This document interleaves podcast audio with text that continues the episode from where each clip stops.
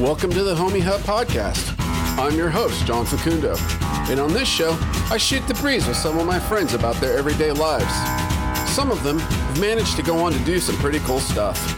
I'm talking to regular people who sometimes go on to do extraordinary things. So kick back, listen in, and enjoy the show. This is the Homie Hub Podcast. If you're you can't your real self.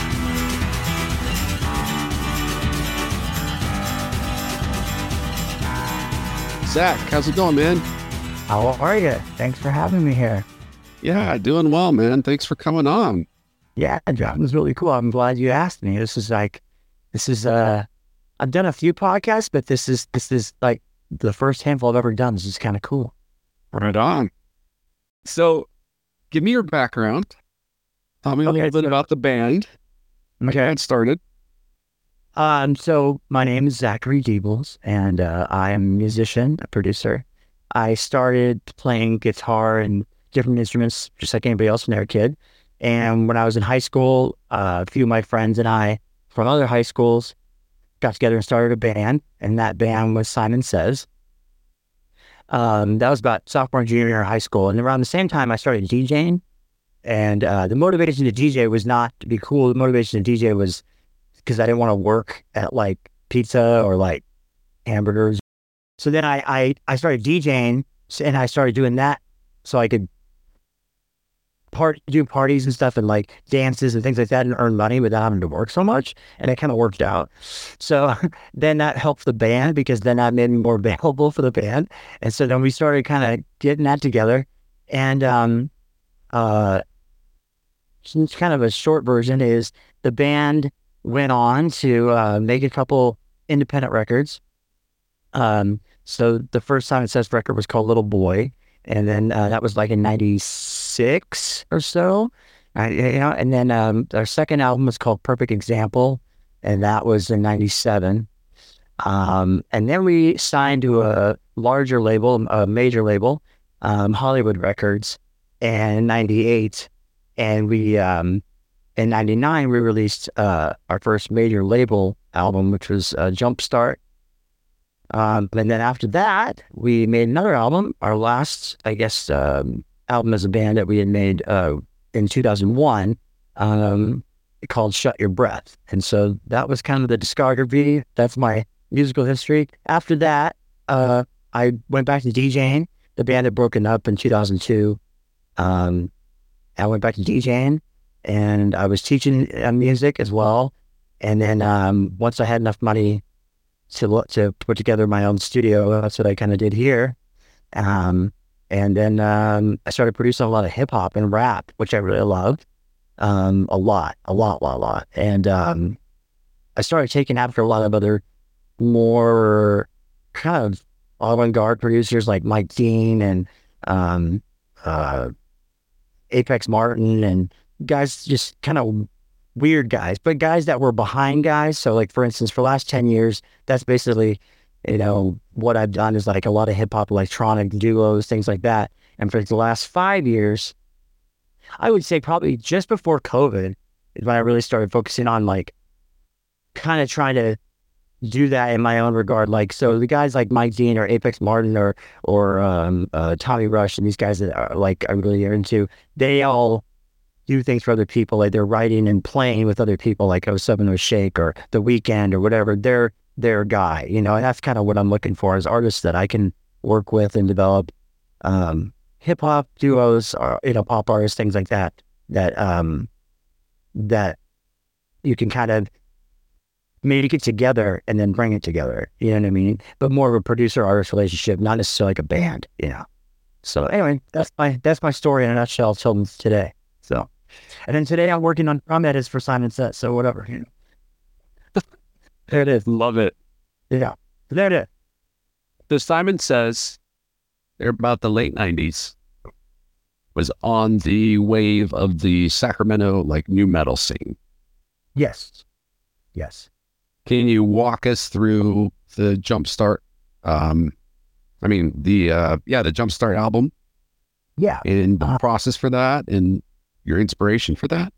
For sure. Okay, so like in when we started um our first major label album. So in '98 with Jumpstart, we had a really we we were super inspired by like bands like Far and Deftones, uh, of course, because both those bands were from Sacramento, and we looked up to them. We were friends with them, we still are, um, and we but they were they were much bigger and you know known before we were, and um, and so all that genre like Quicksand and Jawbox and Jawbreaker and um, uh, there was a band called Bureau of the Glorious back then in in, in uh, Sacramento that I just thought was awesome. Uh, Prayer Wheel, that was another big band in Sacramento. Kycone, all these bands that were from Sac that we kind of looked up to more, with the exception of Quicksand and you know some of the hardcore stuff like Snapcase and stuff like that. But we we those bands were the ones that we looked up to, even though we kind of had uh, a little bit more of a pop element. We were much more melodic. Um, we were lucky that Matt, our singer, could really sing. He was a really good singer, and um, you know, he had not had any formal training. He was not like the guy that took lessons or any of that, and never has. Um, he's just really good, and so we were lucky. And so some of our peers, there was like this kind of duality in the scene at that time when we were making Jumpstart, where you had hardcore band. And When I say hardcore, I'm talking like so imagine late 90s, early 2000s. So you're thinking like uh, the word Refused, okay, like Thursday, uh, a lot of Victory Records bands, um, Strife, uh, uh, Earth Crisis, you know, like hard Will Haven, who sure awesome. Will Haven, yeah. They they were all like it was like screaming all the time, but that was part. That wasn't because they couldn't sing. It was because that was a genre. That was their style. That was their thing. Sure. So we we really embraced like the mel- melody and stuff. We liked a lot of pop bands. so we were kind of in that duality where you have like kind of like Far and Deftones words as well, where you have this singer who screams as well and trying to make a melody, but maybe make something kind of big and atmospheric at the same time. So we had all these influences anyway.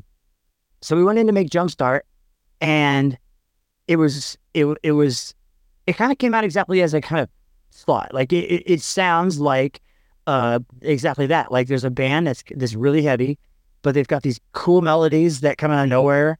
And if you told me they were, you know, 19 years old, I believe you. You know, I'm like, it just, that was it. We were really energetic. We were really like um, trying to make the best songs that we could at that time, which I think we did.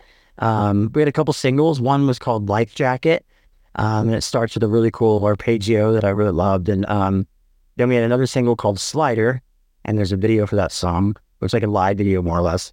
Um, and uh, it was really fun. We toured for like a year and a half and played with all kinds of bands, like you name it, like um, Kid Rock, Staind, Limp Bizkit, uh, Korn. Def- we played some uh, festivals in Europe with Deftones. That was really cool because we had never played a show with them, and then we finally got to play somewhere, and we were like in Germany. right, right to Brad though, because it was cool. It was like, here we know you. right. Yeah, it was awesome. Hometown boys. Yeah, it was just like we came all this way to see each other. it was just great. and uh, yeah, so like uh, placebo and Foo Fighters, we had to do some really cool stuff. And uh, so that was really fun. So we that record was a big, a big moment in terms of yes, it was a major label album. We had bigger budget and uh, everything is just, uh, you know, swelled up, um, you know, to a degree. But it was cool because I mean, it was just really fun and really great, and we got to be really creative, you know, and not worry about maybe how much money we were spending, you know, like every day going like, okay, everybody, you know, everybody's got a few hundred dollars, you know, in the studio, um, you know, it's typical. So no, it was cool. It was really cool, and we had never toured internationally. We had toured regionally, but not internationally, or really, we hadn't made it to the East Coast either. So it was, I mean, everything was just so like, wow, you know, and uh, and we we tried to rise to the challenge. We just tried to be the best band we could. You know, you're an opening band, so on a tour that can be rough. Uh, but you know, every band's been there, so it was like it was everything was just uh, such a a dynamic of learning at the same time. You know, you are who you are, but you're trying to figure out where you belong in this lane. You know what I mean? Sure. So sure. it was fun. Great. I had nothing but great memory. Well, yeah, I I seem to remember catching you guys at the Cattle Club way back then. Oh yeah, that Cattle Club. Oh, yeah. mm-hmm. And one of the things that um, resonated with me was the just sheer amount of energy that you guys would bring to the stage. yeah, it was fun. We have a real physical and totally just about it. Yeah, I think we. It was a good thing we were young. Yeah. that takes stamina. You know what I mean? Well, I'll I'll let you in on a, a little secret. There are times where I, I still um crank slider up and then dance around the house. So yeah, it pumps me up. It gets me going. good rips. Got on good rips. Power rips. So after Jumpstart, you followed up with essentially your sophomore major label album. Walk me through a little bit of that. After after Jumpstart, this is about 2000, uh, maybe 2001. Yeah, about, two, the beginning of 2001. We'd already started writing for the next album, but we hadn't started recording anything. So we just started doing. Um, and this became a really bizarre uh, experience as far as making an album goes um, for us, because in the middle of making our record, um, you know, of course, you know, being in a, a, a deal with a, a a large label, especially, you know, there's there's you got a lot of different people on the bus with you. You know what I mean? And, Sure. And everybody's smart. Everybody's really smart, actually, and everybody knows what they're doing, and they're accomplished in what they do, and you got to trust them and stuff. And so, we because our first record, it didn't just you know take off to the stratosphere like we didn't you know go platinum.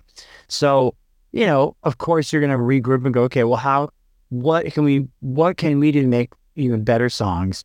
And now that we've been on the road and we've, you know, kind of had uh, an experience, I mean, this is going to be, it's already, already had changed our writing, like just, just in the way that you're writing about now experiences that are both good, bad, but like really great for musicians because that's where you belong is out there with the people and out there with the audience showing them your music. I mean, the audience comes last, but at the same time, that's what, that's what the tour is for. It's just, okay, now you got to go out there and bring it to the people. And so we learned a lot from that. And, um, and so we brought it all to the studio. And this time we wanted to make a, a little bit more of a heavier record. We thought that like some of the things that we were um, uh, kind of, I don't know, able to do on the first record, we just, we felt like let's trim the fat a little bit. What we liked on the road was the meat and potatoes. The songs that really connected were clear that we, we really like seemed to find in our, our genre, and our lane or thing that we do well.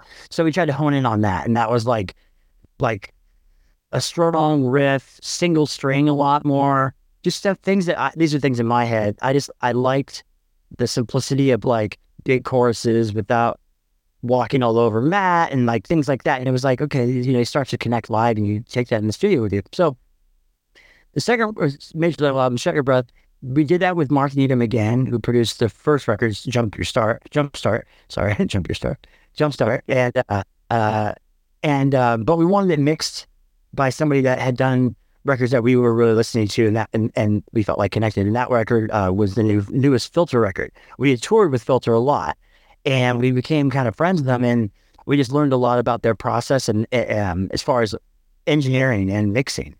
And it was really cool. And we got to spend some time with Richie in Chicago. I was at his studio at the time. Um, I don't think he's there anymore, but anyway, and uh, and it was just a really eye opening, like, wow, okay. Because in those days, it wasn't like now where you just Google it. So like it was, it was if you hadn't really seen it or been around it, it was you maybe heard about it, but there was like there's things that you just don't know, and you need to and to connect with the people that do know those things. You you know have to reach out, hire them, do these things, whatever. But it was really nice to be able to go and go, okay, like how does this sound exist? How do we get these types of sounds? I want to get this, I want to get this. And so we got a little bit more involved, our hands dirty and like uh, sculpting it. And it was really, really fun. So we went to uh, Larrabee, which is a really cool studio down uh, in LA. And we, we tracked drums there. And then we went to, um, we went out to this studio uh, out in Chatsworth, which is really funny. But like Mötley Crüe recorded there all like their guitars and they had a bunch of gear and it was really cool. Um, and um, um, and then we had Ben Grosse, who had done both filter records at that point, um, title record and short bus. He mixed it, and it just it came out exactly as we saw it. Like it was just raw, heavy kick snare guitar, and it- everything you hear was was just exactly as it should be. I, I felt like it was our strongest effort yet, and so um, uh, even though it took it, that was the thing that was the weird experience was that it took though like nine months, which was insane. Like we, I mean, this is a really long time. You know, you take too long, you can get burned out. You know, and Sure. you know, I mean, you used to hear about like, I don't know how, I mean, I guess you can, you got the budget, but I mean, nine months, like you're not in the studio nine months straight. It was like a few months and then we took some time off, like we did like the holiday thing or whatever. And then a few more months, then we did some more writing before, and it, and it was intermittent. So that was a little bit different for us. Whereas usually we had gone in, we'd done a lot of writing, pre-production, everything, and then go in and record. Whereas this one, we kind of went in and out and did a lot more things outside um, of the actual studio. And it was, it was just different, you know, but it came out better and we took our time. And I think even though they, they kind of, they, I could tell they, the label was kind of pulling back on things. I think it was just timing wise on their part too, which is a factor when you release records. But um, it all, it all came out great, you know. But the weirdest thing was like uh, about what two and a half months after it came out, 9 11. Oh, no, no, no, no, I take it back. Not even a month. No, no. It was I so yeah, sorry, two months, like less than two, almost like less like it's like two months minus a week or something, 9 11. Right. Wow. And that was like, I mean, the whole world changed, you know. I'm Sure. hard it's hard to explain to anybody that wasn't there, but the bottom line is the whole world shut down. I mean, you thought Right. you pandemic was weird. I've been through both, and now I was like, it's just like like the pandemic with war, Right. with, with like everybody thinking everything's gonna blow up all the time. So that changed our record cycle, you know. So Yeah. but it was a great record and we had a lot of fun and we toured on it. We toured with Type O Negative and um, Staind again and um, um, uh, a bunch of bands and stuff. And then um, we had some personal issues in the band. And then about maybe nine months, maybe a year later, uh, we broke up. So, Mm. uh, and there, that was it. But it's all good. So then Simon says is more or less dormant for 20 years.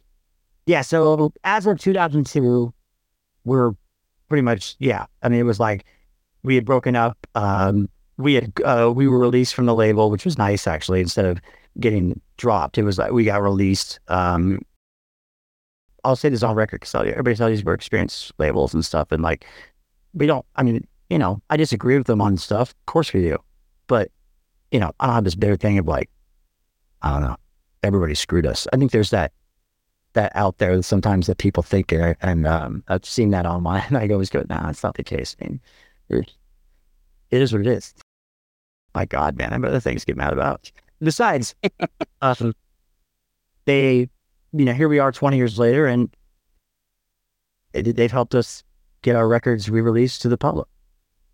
So let, let's talk about that process and how that happened because there for a long time, and unless you had CDs or dare I say cassettes or vinyl, there's no way to get a hold of Simon Says. Okay, Stop. so yeah, I'll, I'll, I'll th- this is good to say. uh, You're right. It's like so 2002. Imagine you time warp 2002, and if you're, let's say, you're 30 years old, well, that's a pretty archaic time.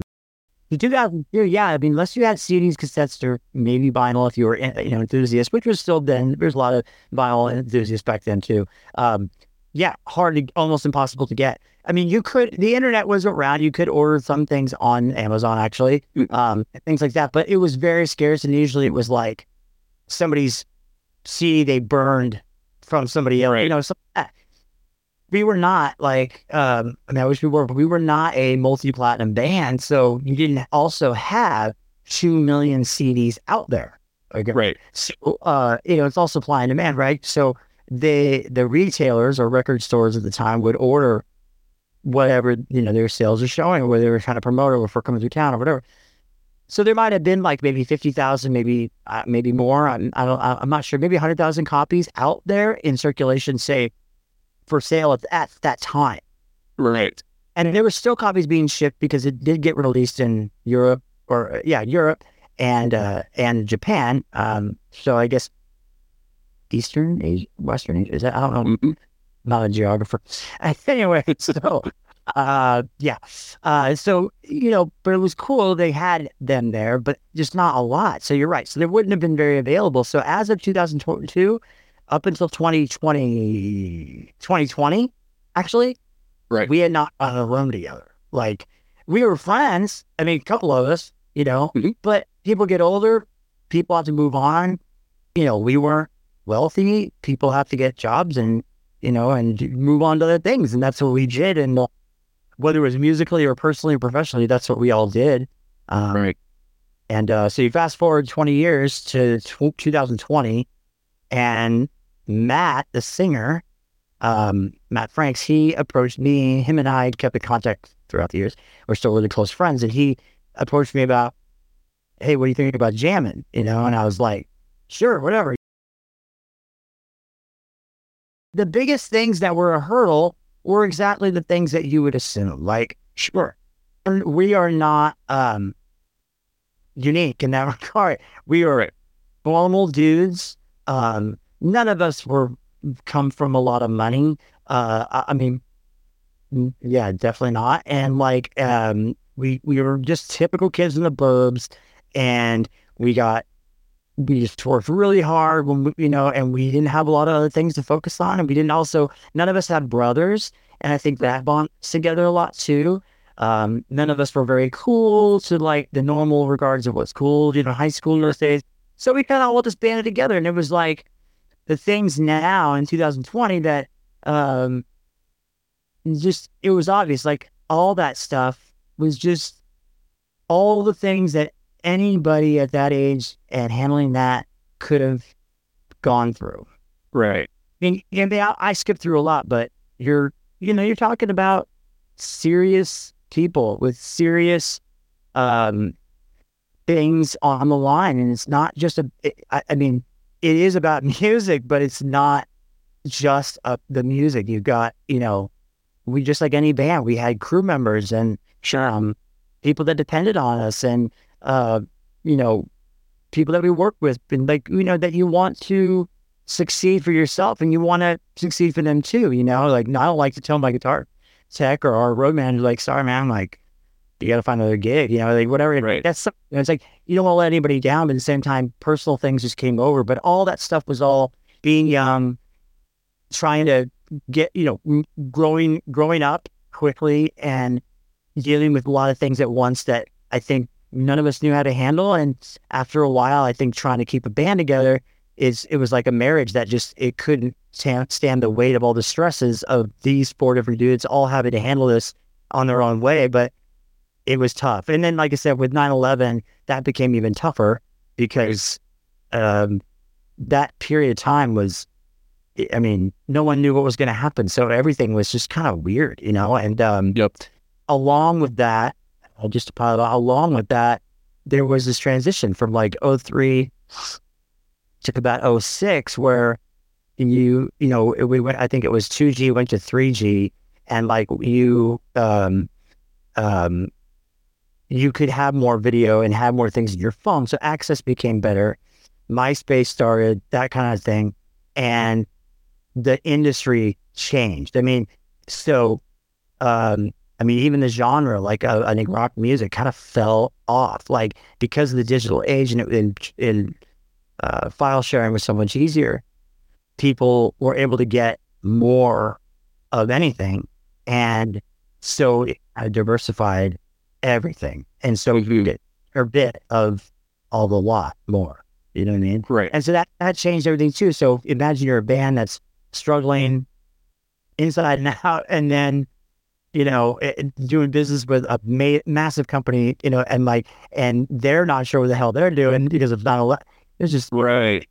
was it was a it was a weird It was a weird time. Yeah. weird time, man. And I look back on it, I just I honestly shake my head because I I don't I don't even remember all of it. I kind of go like, That's so oh, so weird, you know, like Yeah. And, and when everybody was weird, and then it got weirder. right. all of us had friends that we were only 24, 25 at the time. So anyway, so yeah, it was crazy. But now we're back together. Um, How did you guys get back together? And tell me about like the catalog being released. Okay, so um, 2020 we got we got back together uh, for a couple jams. I wouldn't say we got back together officially, and then um, those jams were really good, but really weird and totally emotionally kind of just like I think all of us were like this whack, you know, like it just really was. You don't see you don't see people with twenty years weird, you know. Right. Know, especially when you're like, I mean, I've lived with them. I been every day for years. You know, you're going, that's second marriage. Like so, so then 2021, 22, um, it just became apparent that like, man, you know, like, how come our albums, and this is what had happened during that flux from 03 to 06, 07, a lot of major label bands, if you had not sold a ton of records, and I'm talking hundreds of thousands of uh, albums, right? And this is before iTunes necessarily. You may not be available because you didn't make the transition from, say, hardware like CDs, tapes, all that stuff, to digital. And Right. and we were just right in the middle of it, of like when that transition happened and when we got off our label. And I think that what ended up happening is there was just simply the the administration of anything Simon says kind of ceased. Right. So it became uh, probably a a red line on a balance sheet somewhere or in a computer, and we had moved on. I'm certainly not pursuing Simon Says stuff. I had other fish to fry, just like the rest of the guys in the band at that time. And so it kind of, you're right, lay dormant and kind of, we, our albums were not available online. You know, all the way up until this year, 2023, which is weird. But so what happened was in 2021, uh, we were approached by a guy named Holiday Kirk. He has a Discord, and it's a nu metal genre like Discord. He loves like um, Limp Bizkit and Korn, the whole sta- the whole genre. He's he's just a fan. He's a good dude, and he's got this thing. So anyway, he says, you know, how come your guys' stuff isn't available? And he hits us up or hits that Matt, and and and Matt goes, you know this guy? And I'm like, no, but it's a, you know, burn a CD and send it to him. I don't know. You know what I mean? I don't Right. like, and he's no, no, no, no, like for real. Why isn't your stuff up? I want to help you get it up. Do you want? He's like, I want to help you get this stuff online. I want you guys albums. This is ridiculous. I love you guys. I, I blah. so we he was for real. We got together with him, and he basically, I mean, was just such a nice guy and such a fan about it. And he's got this great following online that he kind of lit up a lot of people and said, "Man, this band should do this." And we just kind of took the bait and said, "You know what? This guy's right, dude. This is stupid. I'm too old to like. I don't care about whatever we were fighting for about 20 years ago. I don't even. I don't care. Right. about him. Um, no one does. And it's like, you know, and so I was like, I just want to play guitar. I'm to a point in my life now where I have a studio of my own. I, it pays for itself. My I make my life making playing music. That's it. I, that's all I have to do. And it's like, thank God for that. I can play out rock. You know what I mean? It's just for fun. I mean, sure, why not? So we did. And so immediately I started hitting up Hollywood Records, our old label, the major, and said, Hey, how you doing? Uh, and they were really cool. I mean, like I, honestly, I would love to say like, oh, the you know, the man was Disney was hard. You know, they, they didn't want to work with us. Oh man, they were totally cool. I mean, they were really cool. Um, shout out to to Miss Swintek, and that's my girl over there. She was just the sweetest could be, and the nicest and professional. They she understood. Um, I just I was honest. This is this is what people you know should take away. from it. S- You know, especially these days, everybody got some gimmick trying to sell something, trying to tell me something or whatever. Everybody's so full of crap, right? Be honest, be how far you'd be surprised how far you get. I was sure. I was like, look, I'm just an I'm just a musician, man. What do I know? You know what I mean? Like, I'm not a lawyer. I don't know anything. I didn't even know who to call. I literally called Hollywood. I was like, you know what I mean? They gave me this girl's email, and I was like, look, my name's Zac. I'm a guitar player in this band. And she was cool, man. And like, I just told her the truth. I was like, I just want to get my stuff out. The band's going to get back together. We rebooted, and they were, I mean, like I said, they couldn't have been nicer. No lawyers. I want to say that out loud. No lawyers. That's awesome. Ah, cool. So, you know, if you're cool, to, if you're just cool and kind, that's how far you can get. You know what I mean? Little honey gets you a long way. Yep. Hey, Oh man, just be cool, man. That's the lesson in music. Is be cool, find you out. You know what I mean? Because, because yeah, it ain't gonna do any good if you're not cool. Like, Yeah. yeah, you gotta hang, you gotta hang, you gotta be cool, man. But anyway, so what I was gonna say was is yeah. So now we got it out online. It's all everywhere. Everywhere you can go to Spotify, iTunes, all stuff, and listen to Simon Says exactly as it sounds like it's spelled like the game. Anyway, so we got back together. We have new singles coming in February, March, and April of 2024. Tour in May. I just found out today. Tour in August. We're playing with Nonpoint, and um, I pretty much am like I'll be honest with you. I don't even know how I'm here right now. I'll, I credit I credit Matt, uh, our singer. He's the peacemaker. I think he has always been the guy that like he's just a real one. Like you know what I mean? You have a friend like that can just kind of like The glue. Right. yeah, man. Like like he can. He's just that dude. Like that your friend that no matter what he can just look at you and be like, bro.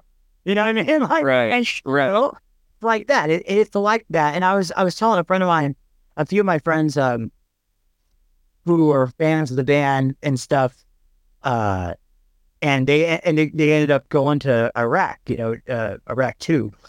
Sure. Uh, anyway, and um, and they you know made it back. They're cool. And anyway, I was trying to explain to them this bond, you know, and they're like, well, it's kind of like a, they, you know, I was trying I was like, well, I was in a fraternity in college, and it's not like that, dude. It's not like that. It, Right. it, that, it, I mean, that has its own thing too. If you, it depends on your experience. Mine was cool, but it, but it's not like that. I was like, he's like, well, it's kind of like war. He's like, he's all, there's things that you've seen together that not many people see, and if you haven't seen it, but since you were there with them, it's like a whole different, like that standing with you. We saw something that will never wash off together. Right. Right. And I was like, I guess so. I wouldn't equate it to somebody that's been to war. I've never been to war, but uh, but it, it's it's basically like that. Like our experiences together.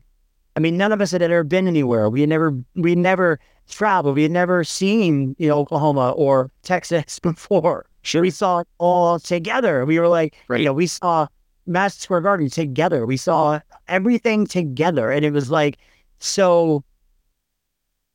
That's it's it's weird. Twenty years on, how that just falls right back into place, and you like, and you just, it's it's like it, it's exactly as you think. You just pick up right where you left off. It's weird. It's weird, and everything, the, all the fighting and the dumb stuff just fe- feels stupid.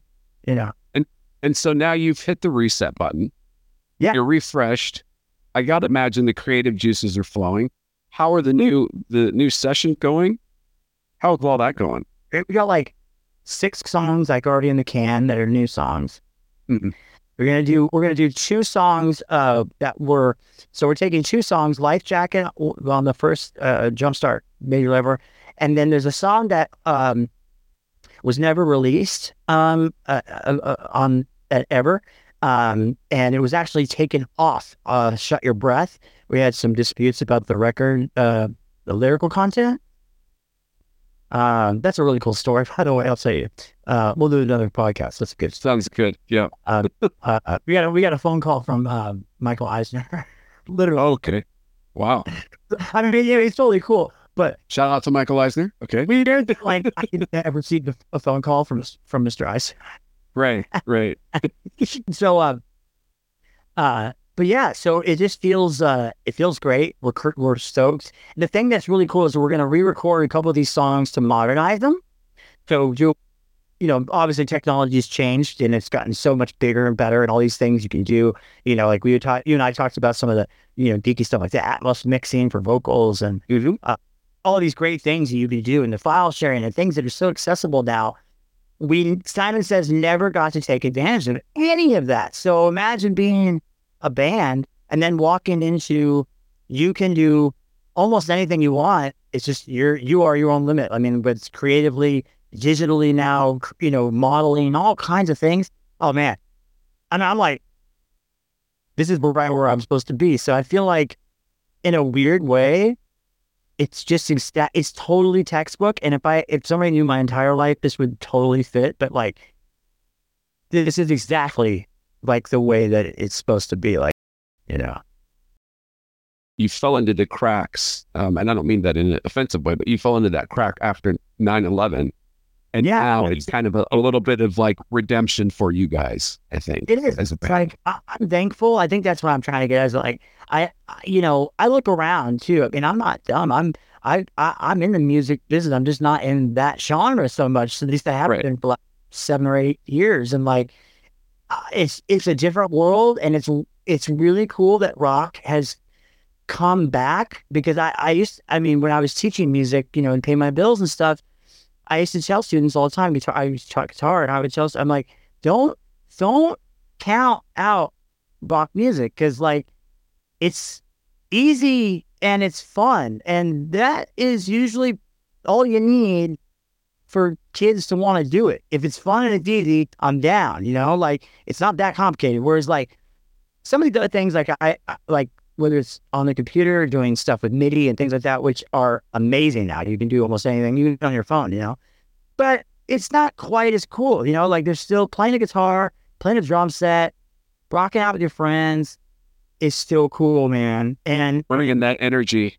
oh, that yeah, and that, and I, that's what I love about like some of just uh, I'll tell you some of these um my I do a lot of rap and I do a lot of kind of like I said like really out there kind of like some of the stuff you hear like Travis Scott type of stuff that vibe that real dark kind of weird. That that's what I'm I'm really into. That is kind of um weird stuff. But anyway but um really atmospheric and dark kind of stuff. And I think that it's really neat because people young people now they don't know any better just like we didn't know any better. And and they know what they have and like this is what they work with. This is what they do. And what i love though is that like since there's not this it's not like it used to be where there were rockers and rappers and um, pops and then there was this rock Right. bands and then there, it's like like this now it's just like you know and it's Yeah. awesome because I, you know my rap clients come in with with misfit shirts on you know or like you know whatever and i'm like that's rap. Like they'll come to me like, See, you hear this like synth on the on the Cinderella record? Like, uh, what the what is that? You know? And I'm like, that is cool. That is what I'm talking about. Making things come together. Like what I always felt like was that the best music is is just is there is is you know what you think. It's it's a bunch of things come together. But if you can make things that don't normally come together, I mean, don't get me wrong. Don't you know? It's like wearing a pair of brown socks and a black suit. I mean, no, I'm saying like, for- you know what I mean? Like, you know, saying bad. I'm saying like, but like putting a, you know, why can't 808s be in rock music? Well, Korn kind of was like, oh, we can do that. You know, why not? You know, I'm like, Run DMC and all the, all that stuff and, and Beastie Boys and those things can still be relevant because now it's just a, a new, better, cleaner, more efficient, faster version. But like you can put a guitar over electronic drums, over a regular bass with a Moog. It it don't matter. And I just think that's like that's so great. But a lot of people I think don't think it's really great, but I do. I, I think it's I think it's amazing that you can do so much and the cream will still rise to the top. It's just that's always the way it'll be, you know. I- yeah, you'll always have you'll always have your purists that say, "Oh, we can't do that. That's not rock." But at the end of the day, it's it's your creative process, your band's creative process, how the ener- the energy that you bring, and the energy that's given back to you from the fans. That's what's Yeah, most important, right? Honest. And like if you're honest Absolutely. Because I think, especially in this genre, I would say in um, in the nu metal, like heavy genre. I mean, look, every kid wants to. I mean, I, every boy, I would say, you know, wants to. They get to a point where they just want to like, "Wah," you know, kind of just, you know, and Yeah. like, uh, whatever. I don't care what color you're from, what country you're from. Uh, boys sometimes, sometimes just want to rage. You know what I mean? Just go nuts Yeah. and and so like it's like if you if I just look at that as myself in my in that regard, I go, yeah, you know, like I want to make stuff that's you know, but maybe to a kid now, instead of making loud guitar, maybe it's distorted 808. You know, maybe it's maybe it's maybe it's screaming. Uh, like like there's a guy named this guy is on Epitaph and it's uh, like NASCAR um Aloe. I don't know if you've ever heard of him, but he's like a punk electronic thing, and it, I mean, he he belongs on Epitaph. Like so, you, it looks like a guy in Rancid, but it's totally like punky Nine Inch Nails with like it's Mhm. awesome, and it's like a whole movement, you know. And I'm going, Yes. ever that that can never be accepted. Like when it just wouldn't have, you know. And it, people would Right. you know, why are you doing this? You're, da, da, da, da. but now I just love it that you can do that if you're honest, you know, whether, and I think that's the thing I was going to say with this genre. Everybody can tune their guitar down to a drop tuning and it's pretty easy to play. And that's, that's, that's rad. That's what's rad about it. But it's what you do. So like the same thing I always found like some of my friends that play guitar in other bands when when we were eh, this is uh, before like like Tapper, you know, I I we still to this day love those guys and um you know I I like their guitars a lot or even Stefan from from Deftones, you know. But I guarantee you whether it's Stefan or or uh Mike from Taproot or a, a guy like somebody Mike from Staind or or um, you know, Nonpoint or whatever. It's gonna sound like them. They they their hands seem to do a thing that sounds like them. Like even if I picked up the guitar Van Halen, I'm never gonna be Eddie Van Halen, but he can make it sound like Eddie Van Halen. Every guitar, it's not the guitar, it's him. So like I feel like uh, that's why I, I have like an open mind with this kind of thing where it's like there's no competition, there's no you know whatever. It's just it's because no matter what you do, it's going to be different than what I do. It doesn't matter.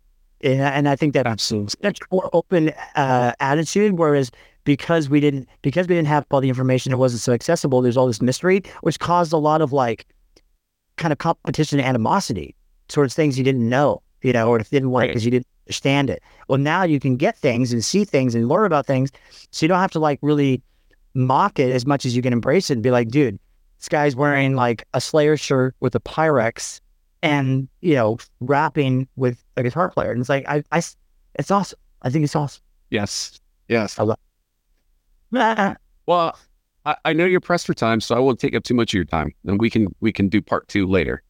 Yeah um i have a i have a session tonight but um but yeah i can do really appreciate it. But uh i'm looking forward to to seeing what you guys do with this new material i'm really excited about it uh, yeah. do you want to plug your shows and maybe plug your socials? I think, yeah, it should, it should it's uh, simonsaysus.com. So just like you think it's spelled. Um, uh, Simon Says US, that's on Instagram.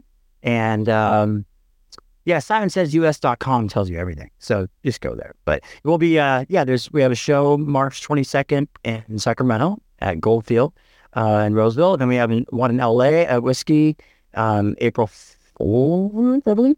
And then um, we go on tour in May, and then we go on tour again in August, and then I think we're doing a bunch of festivals in between. And um, I'm I'm stoked. I'm I'm totally lucky. I think that um, I don't know. I think it's weird that uh, that I can just you know be in a band again like that. I think I'm really lucky. Like really lucky. It's really cool. That's sick. I, I, will be. I, I swear to God, like I'm not like it's it's cool. I'm like I I, I I'm like that's right. I, I just gotta. I, it's a good day job. It's like, a good night job. gear. Like I didn't have I had guitars, but like right. it keeps eight Marshall cabs for twenty right. years. I, I mean, I had so much gear. You know, you do these tours, and you got road cases, gear, and and and boxes for things that you you wouldn't believe. You know what I mean? I got all I, I got rid of all that stuff going now. I'm like, I don't need, you know, seriously, I don't need eight Marshall So and then it was like when we got back together, it was like, oh cool. Well shoot, I'm gonna do this.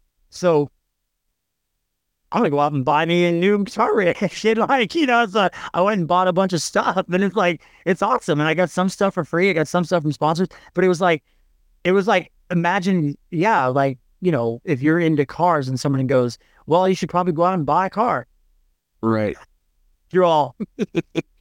yeah, I'll no problem for it. yes, sir. so yeah, that was cool. I'm like a kid. That's awesome. Well, do do we have time for a quick lightning round? Yeah. Okay. Number one, if you could dine with a ce- celebrity, living or dead, who and what's your first question? Easy. Elizabeth Hurley. I'll do anything you want. Okay. Easy. right off the jump. okay. I don't care. Fair enough. she's not even real. She was made in a factory in New Zealand or something. She's I don't know what's going on. She she has some sort of secret. Shout out to Liz Hurley. All right. Oh, yes.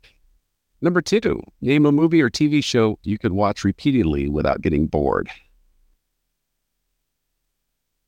Mm, I would say Heat. Really? Yeah, but I like Heat. Michael Mann's my favorite director. Um, and the reason is uh, specifically because he, at least is what I've read, I don't know the guy, uh, he likes to shoot at night. And that's why all of his movies look kind of dark and kind of, yeah, he's got this kind of, which I like in music too, which doesn't surprise me. Like he likes, he likes to shoot at night. He likes the streets all. He was one of the first guys, I guess, in Miami Vice was one of the first shows to do that, you know, water all the asphalt down Right. for the lights and stuff. And I didn't know that he he had a lot to do with that back in the eighties and stuff. So it kind of intrigued me. And I noticed that his movies, whether it was Heat, um, Collateral, um, um, anyway, all of these movies are kind of oh, even the Miami Vice movie, which I liked. I don't care. I mean, it's Miami Vice. I, I, come on, man. You know, they're driving a Ferrari. It's fun. You know what I mean? Like, but and and Nonpoint had the soundtrack song. in that. Oh, there you go. Shout out to They Nonpoint. redid, they redid the uh, Phil Collins song, which if you've never heard that version, Nonpoint does it justice. I, shout out to Nonpoint because I love that. Yes. Uh, but uh, yeah, go check out like "In the Air of the Night" by Nonpoint. They did that. Okay. It's it's big guitars and stuff. It's awesome. Anyway, um, but he does all the like the lighting specifically like that. And I thought in that movie, Miami Vice, the the movie that he remade, I thought it was excellent. I thought it was really cool. You know, so I'd say Heat. Right on. Okay, cool. All right, number number three. Um,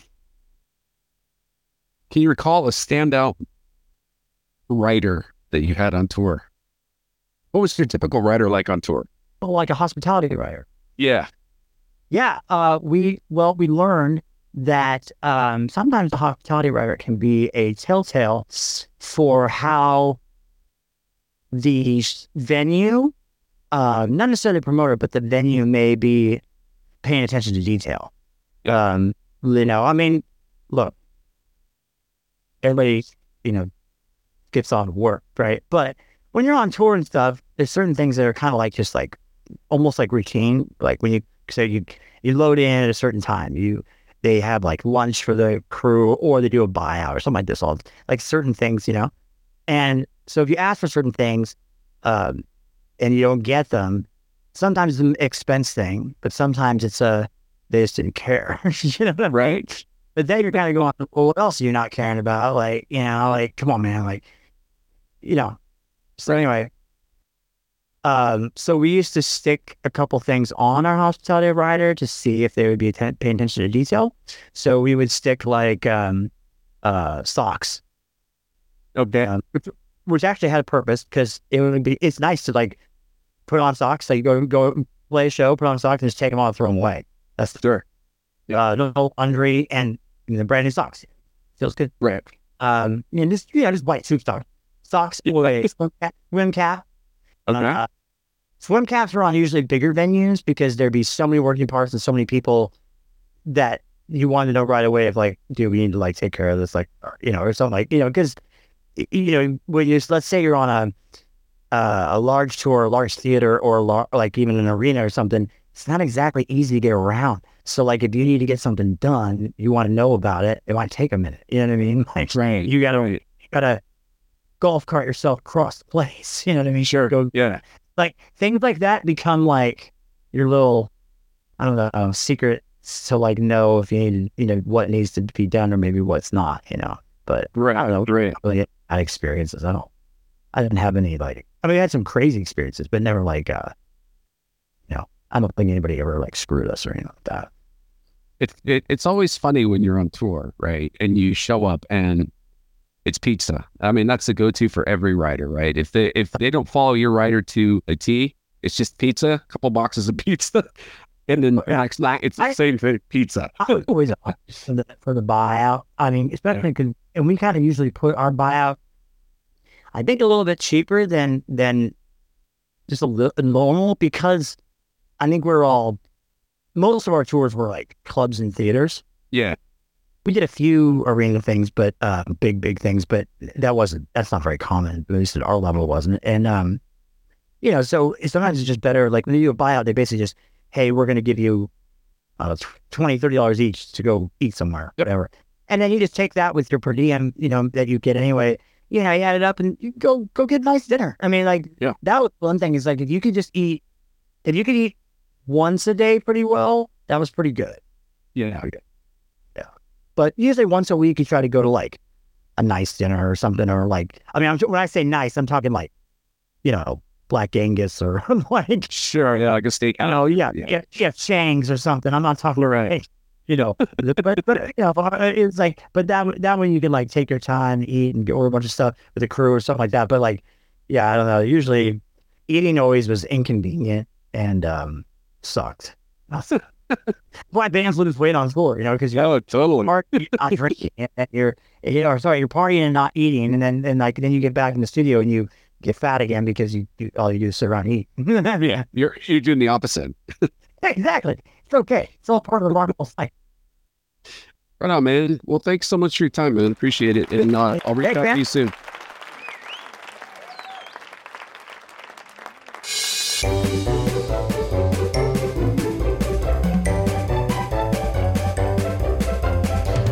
Well, folks, that's a wrap for the Homie Hub.